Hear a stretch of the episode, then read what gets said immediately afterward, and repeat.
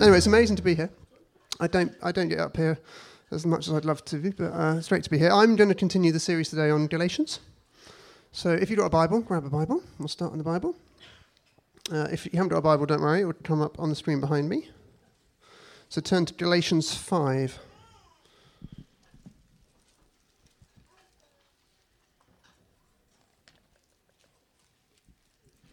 Okay, and we're going to start at verse 16. Galatians 5, verse 16. But I say, walk by the Spirit, and you will not gratify the desires of the flesh. For the desires of the flesh are against the Spirit, and the desires of the Spirit are against the flesh. For these are opposed to each other, to keep you from doing the things you want to do. But if you are led by the Spirit, you are not under the law. Now the works of the flesh are evident sexual immorality, impurity, sensuality, idolatry, sorcery, enmity, strife, jealousy, fits of anger, rivalries, dissensions, divisions, envy, drunkenness, orgies, and the things like these. I warn you, as I warned you before, that those who do such things will not inherit the kingdom of God. But the fruit of the Spirit is love, joy, peace, patience, kindness, goodness, faithfulness, gentleness, self control. Against such things there is no law. And those who belong to Christ Jesus have crucified the flesh with its passions and desires. If we live by the Spirit, let us also keep in step with the Spirit. Let us not become conceited, provoking one another, envying one another. So that's the the next bit of our Galatians kind of um, series. So far, if you've been following the series, if you're here for the first time today, then the last few weeks as a church, you should know that we've been looking at this letter to the church in, in Galatia that Paul wrote uh, many years ago now. And we've had a series where James started the series. He talked about how that it is Jesus that sets us free and Jesus alone. That it's not Jesus plus anything else that sets us free, just Jesus. Paul continued the series where he talked about what it is to live free, that we never graduate the gospel, that the way in is the way on. And then Ian would have continued the series here the week after, that talked about that how our freedom comes from when we step into our gospel identity as sons, not slaves, our gospel identity. And then James last week was talking about how we've been set free from so many things and we've been set free to love. And the whole theme of this Galatians series has been about, has been about freedom, about a life set free. So this week we're going to look at that question. So, what does it actually look like to live a life of freedom? What does that look like? And what clues do we get in this, in this passage? Well, the bottom line with this passage is essentially this that a free life is a fruitful life. A free life is a fruitful life you will know that you are living a life of freedom if you are living your life bearing fruit. You will know that you are living your life of freedom if you are not living in sin, but instead bearing fruit. So this morning might be a good chance to ask yourself that question. If you haven't asked yourself that question yet about, you know, as we've done this series about living free, are, are you? Are you living free? Maybe you're not sure about that. Maybe you're not sure what that would look like. Maybe you're not sure what that would feel like. Well, this passage in the Bible gives us some really, really good clues. It's almost like a checklist. It's a helpful guide. How, how am I getting on? How do I match up to what this passage is talking about? Well, let me put it another way. How are we doing as a church? How are we doing as a church? Don't email me. I don't want to know. That's a very dangerous question to ask, isn't it? Email James that. Uh, how are we doing as a church? How do, you, how do you measure a church? What are the key indicators? What's really going on? Well, I heard someone last week, I was at the National Leaders Conference last week, one of the speakers joked about how in America, particularly with the mega churches over there, one of the ways they measure churches is the four B's. Four B's. It was butts, budgets, buildings, and buzz. I think it sounded better with an American accent. But anyway. Butts was, you know, how many people are actually coming, sitting in the seats. Budgets was basically what's in the bank account. Buildings, you know, how, how's your real estate? How's that looking? And buzz was, you know, how many retweets? And, you know, how many shares? All that kind of stuff.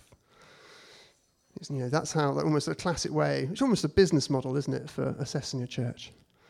But it wouldn't really tell the whole story, would it? If you're thinking about Vineyard here in Cardiff, would that tell the whole story? I thought of a fifth B that you could ha- add in, which I thought would be helpful, which was baptisms. Which I thought, you know, that would be great. And we love it. We just love it when people say yes to Jesus. I'm mean, at a personal level, I was so excited to hear the news this week that here in the North, going to be a first baptism service coming up. That is just wonderful. Something to, you know, people say yes to Jesus, they make that outward declaration. Something to look forward to, something to celebrate. But even that doesn't tell the whole story. Baptisms.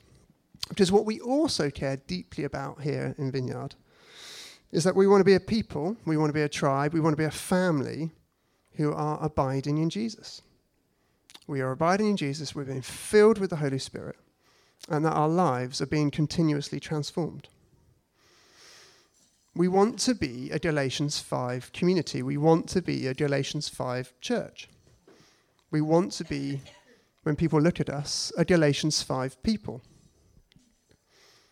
So we experience, yes, for all that stuff I just talked about, lots of people coming. Hopefully the finances are good. And even that hopefully people are getting baptized, fantastic. But we also want to resist because we want to see people going on that journey over months and years of experiencing breakthroughs, being transformed by the power of the Holy Spirit, growing in spiritual maturity, growing in their emotional health, and living in more and more freedom. Let me uh, give you an example of this. Just, just a few weeks ago, uh, Alice, my wife, um, was chatting to someone uh, at the end of church. Uh, it was a lady, I won't go into all the details and I'll keep it anonymous, but it was a lady in her mid 60s who'd been following Jesus for about 30 years. And she shared with Alice something that just literally in the last few weeks, she'd had this huge, huge breakthrough. A spiritual stronghold in her life had kind of just been smashed. The power of the Holy Spirit. And she suddenly felt just totally free. It was linked, it was a family thing, it was linked to parents. Like I say, I won't go into all the details, but it was obviously just a pivotal moment in her life. Wonderful, this new sense of freedom. We celebrate that. We celebrate that as much as we celebrate people getting baptized or people coming to church for the first time. All of them. It's not better or worse, but we celebrate all of this. We celebrate that as a people, as a Galatians 5 church. In my own life, in the last little while, I've um, 2019 was a year for me of really deep, quite spiritual kind of transformation, and, and went really deep in terms of I did some really helpful um, kind of spiritual formation courses, and I entered into some coaching as well, which really helped. For me, I, I'm a different person to what I was a year ago because of the work of the Holy Spirit in my life. For me, I, I'll be really honest with you. One of the things that I was struggling with, it's listed in Galatians 5, we'll look at it in more detail in a minute. I used to struggle with envy. I'm quite a competitive soul. And deep down in me, sometimes if I was being really honest with you, I used to find it hard. If someone else was doing well, that pained me. I wouldn't show that to anyone. But I'd be like, oh, I find that hard. Because essentially, if they're going up, then maybe I'm going down. If someone's doing well at the front, does that mean that when I go to the front next time that I've got to do even better? Am I going to be worse in comparison? Some of these things that the Holy Spirit was really kind of has highlighted for me. And you know, and I'd love to, you know, the amazing thing is that God's really broken a lot of this stuff off.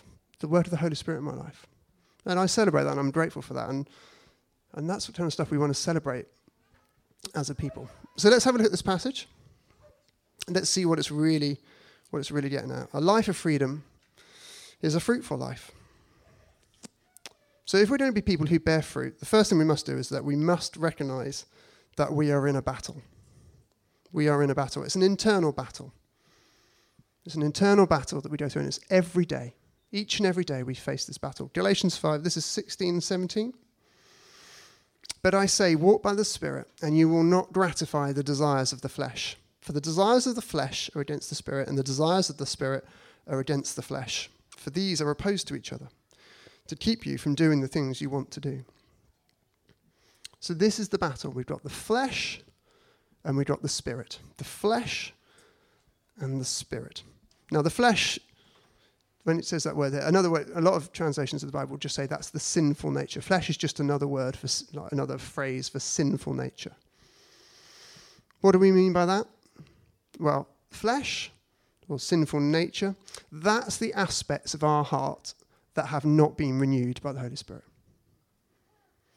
They're the aspects of our heart that do not desire God because they've not been renewed.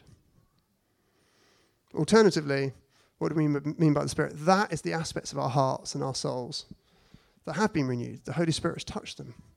And they just inherently then just seek God. They desire God. That's what they, almost what they, what they pursue.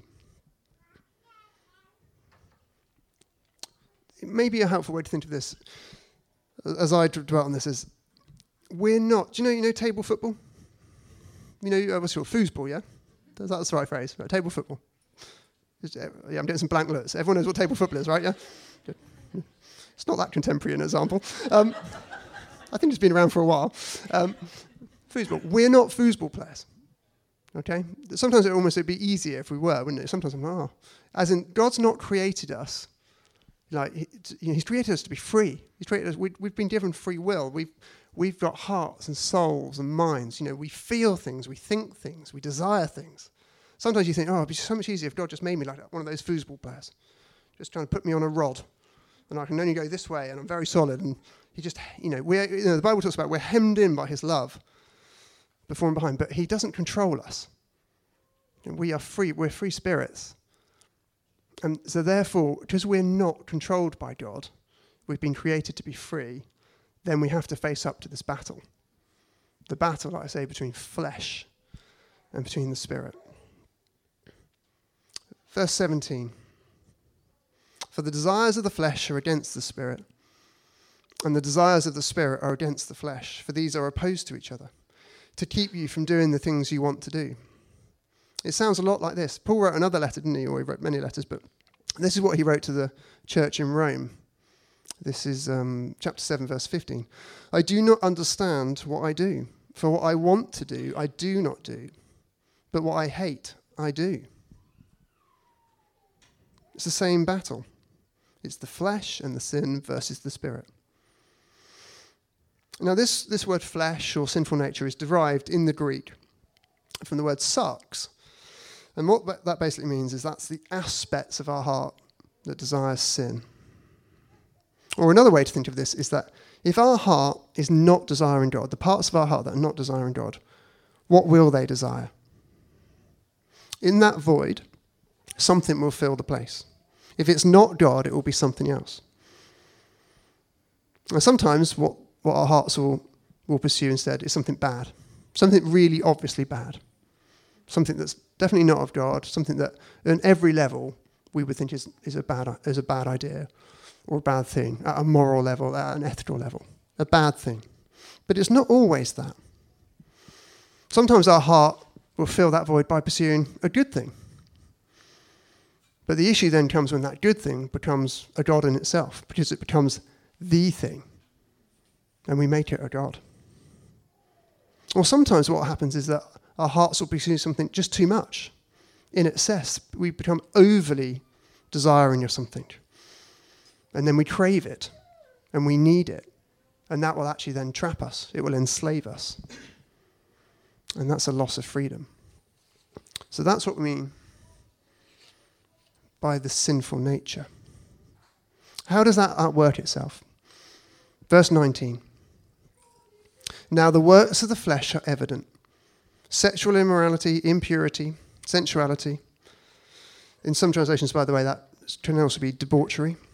Idolatry, sorcery, enmity, strife, jealousy, fits of anger, rivalries, dissensions, divisions, envy, drunkenness, orgies, and things like these.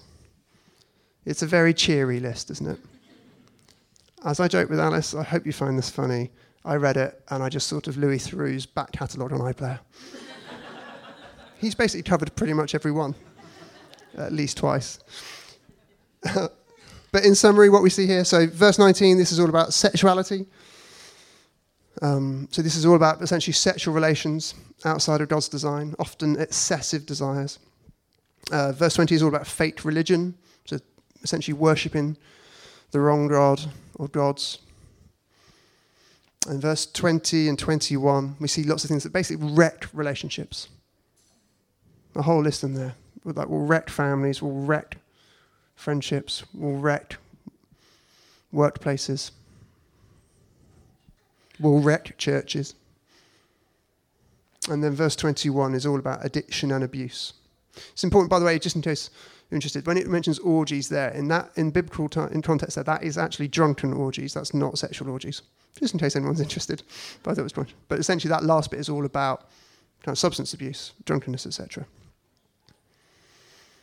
It's interesting how some of these acts of the sinful nature would be traditionally categorized, often subconsciously, as those of the kind of, of, of irreligious people and religious people. So the irreligious ones would be the drinking or the sexual immorality. But the religious ones might be people, you know, we see it in, in Jesus' time uh, with the Pharisees of envy, of selfishness, of factions and divisions, dissensions. And then Tim Keller, who I'm indebted to for lots of thoughts on this talk, he comments that God does not see any one of these um, acts of the sinful nature. He doesn't see any one of them as worse or better than any other. But he does point out that it's easy for religious people, and perhaps we sit here today as religious people, to make a distinction that God does not make, which is that some of these are worse than others. The sins of the irreligious people are worse than the sins of the religious people. That's not how God sees it. And I think it's a really helpful reminder to make sure that we don't find it easier just to notice the sins of others as to face up to the own battle, the battle in our own lives. So that's one side of it. That's the sinful nature. That's this sarx, like I say, this Greek word sarx. This is one side of it, but that's not the end of the story. You'll be pleased to know there is an alternative. When we're looking at living free, there is an alternative. Because we don't have to settle for this. We don't have to be just accept the sinful nature in our lives. We may be tempted to, but actually, what we see here is that God calls us to a radically different and liberating alternative. So, back into the passage, verse 22. But the fruit of the Spirit is love, joy, peace, patience, kindness, goodness, faithfulness, gentleness, self control. Against such things there is no law.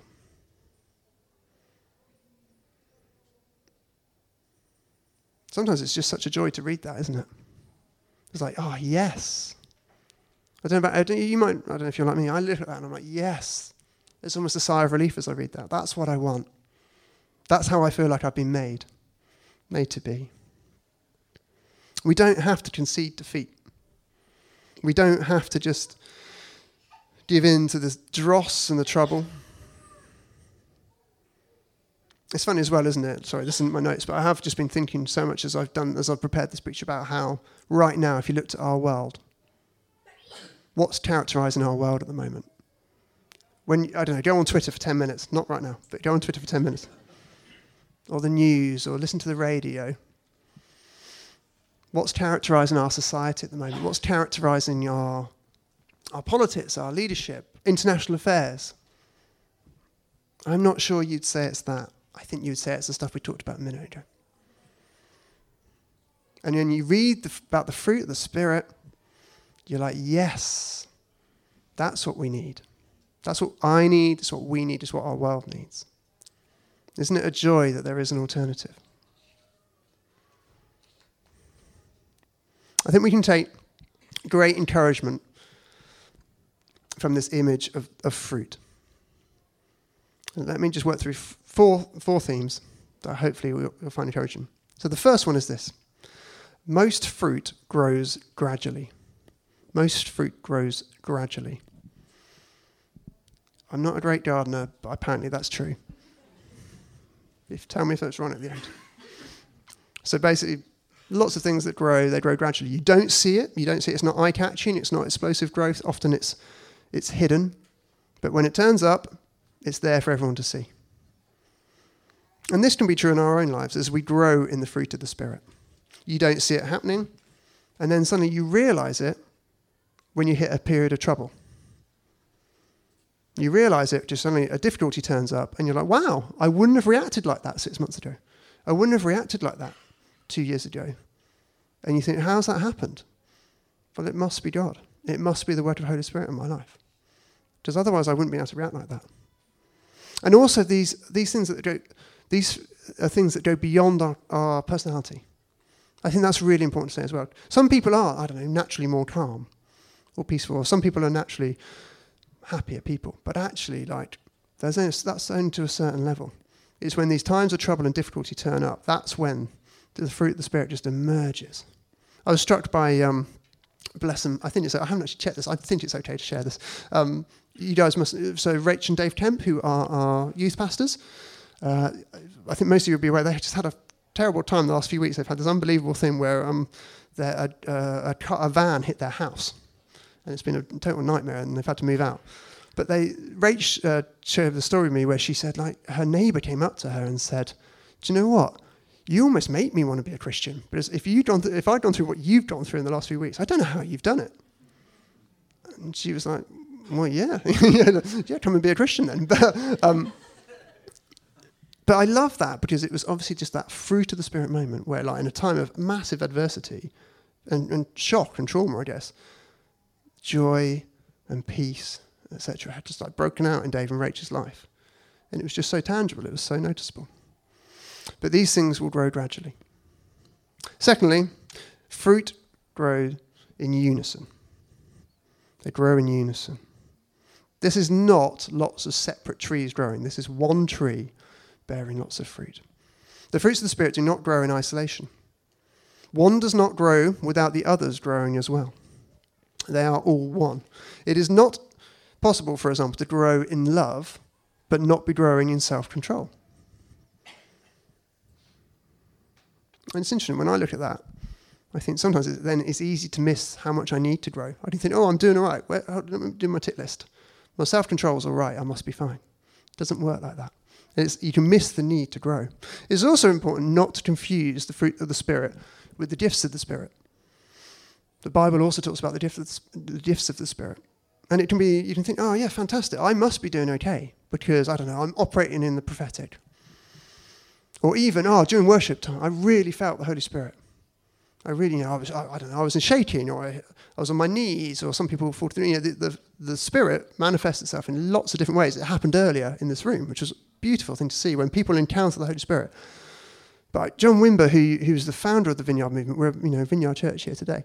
I remember he used to say, I don't remember, but I've heard him say that he used to say, but where's the fruit?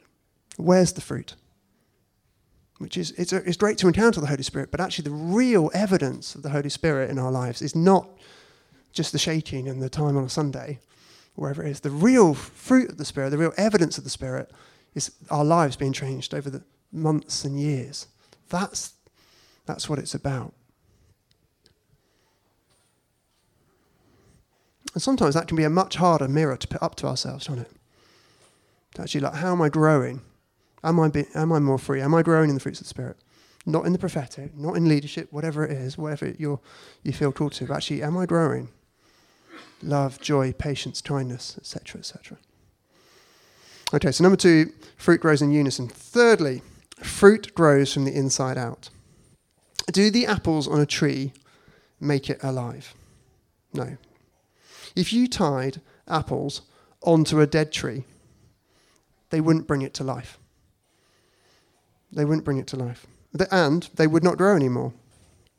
Fruit does not bring life. Fruit is a sign that something is alive. Let me just say that again. Fruit in itself does not bring life. Fruit is a sign that something is alive. So, what is it that we're connected to? Who or what is our tree? Who or what is bringing us life? Verse 24. And those who belong to Christ Jesus have crucified the flesh with its passions and desires. We can grow in our fruitfulness and therefore our freedom by belonging to Jesus. It's there in verse 24. We belong to Christ Jesus. Jesus is everything in this. In the, the Gospel of John, he talks, there's an amazing passage in John 15 where he talks about being the true vine. He says, I am the true, it's one of his I am statements. I am the true vine. And he says in verse 4, Abide in me, and I in you. As the branch cannot bear fruit by itself unless it abides in the vine, neither can you unless you abide in me. I am the vine, you are the branches. Whoever abides in me and I in him, he it is that bears much fruit, for apart from me you can do nothing. For me, this is the best bit. Jesus is the best bit. He is the true vine. Jesus is the true vine. Jesus is the bringer of life. Jesus makes us to live with him. Because without him, we'd be dead in our sin. We'd be stuck. That battle, we'd be stuck over here with the, with the sin, with the flesh. But we're not. Jesus, and Jesus is our model. He is our template that gives us hope. Jesus shows what it was. He was fully made of flesh and bones, and yet fully alive in the spirit. He wasn't just full, he was full to overflow. He shows us all that we can be as humans. He was just full. He, you know, talked about fruits of the Spirit. Jesus was just fully alive with them. He showed it what it was for something of heaven to touch earth, which is a human full of the Spirit.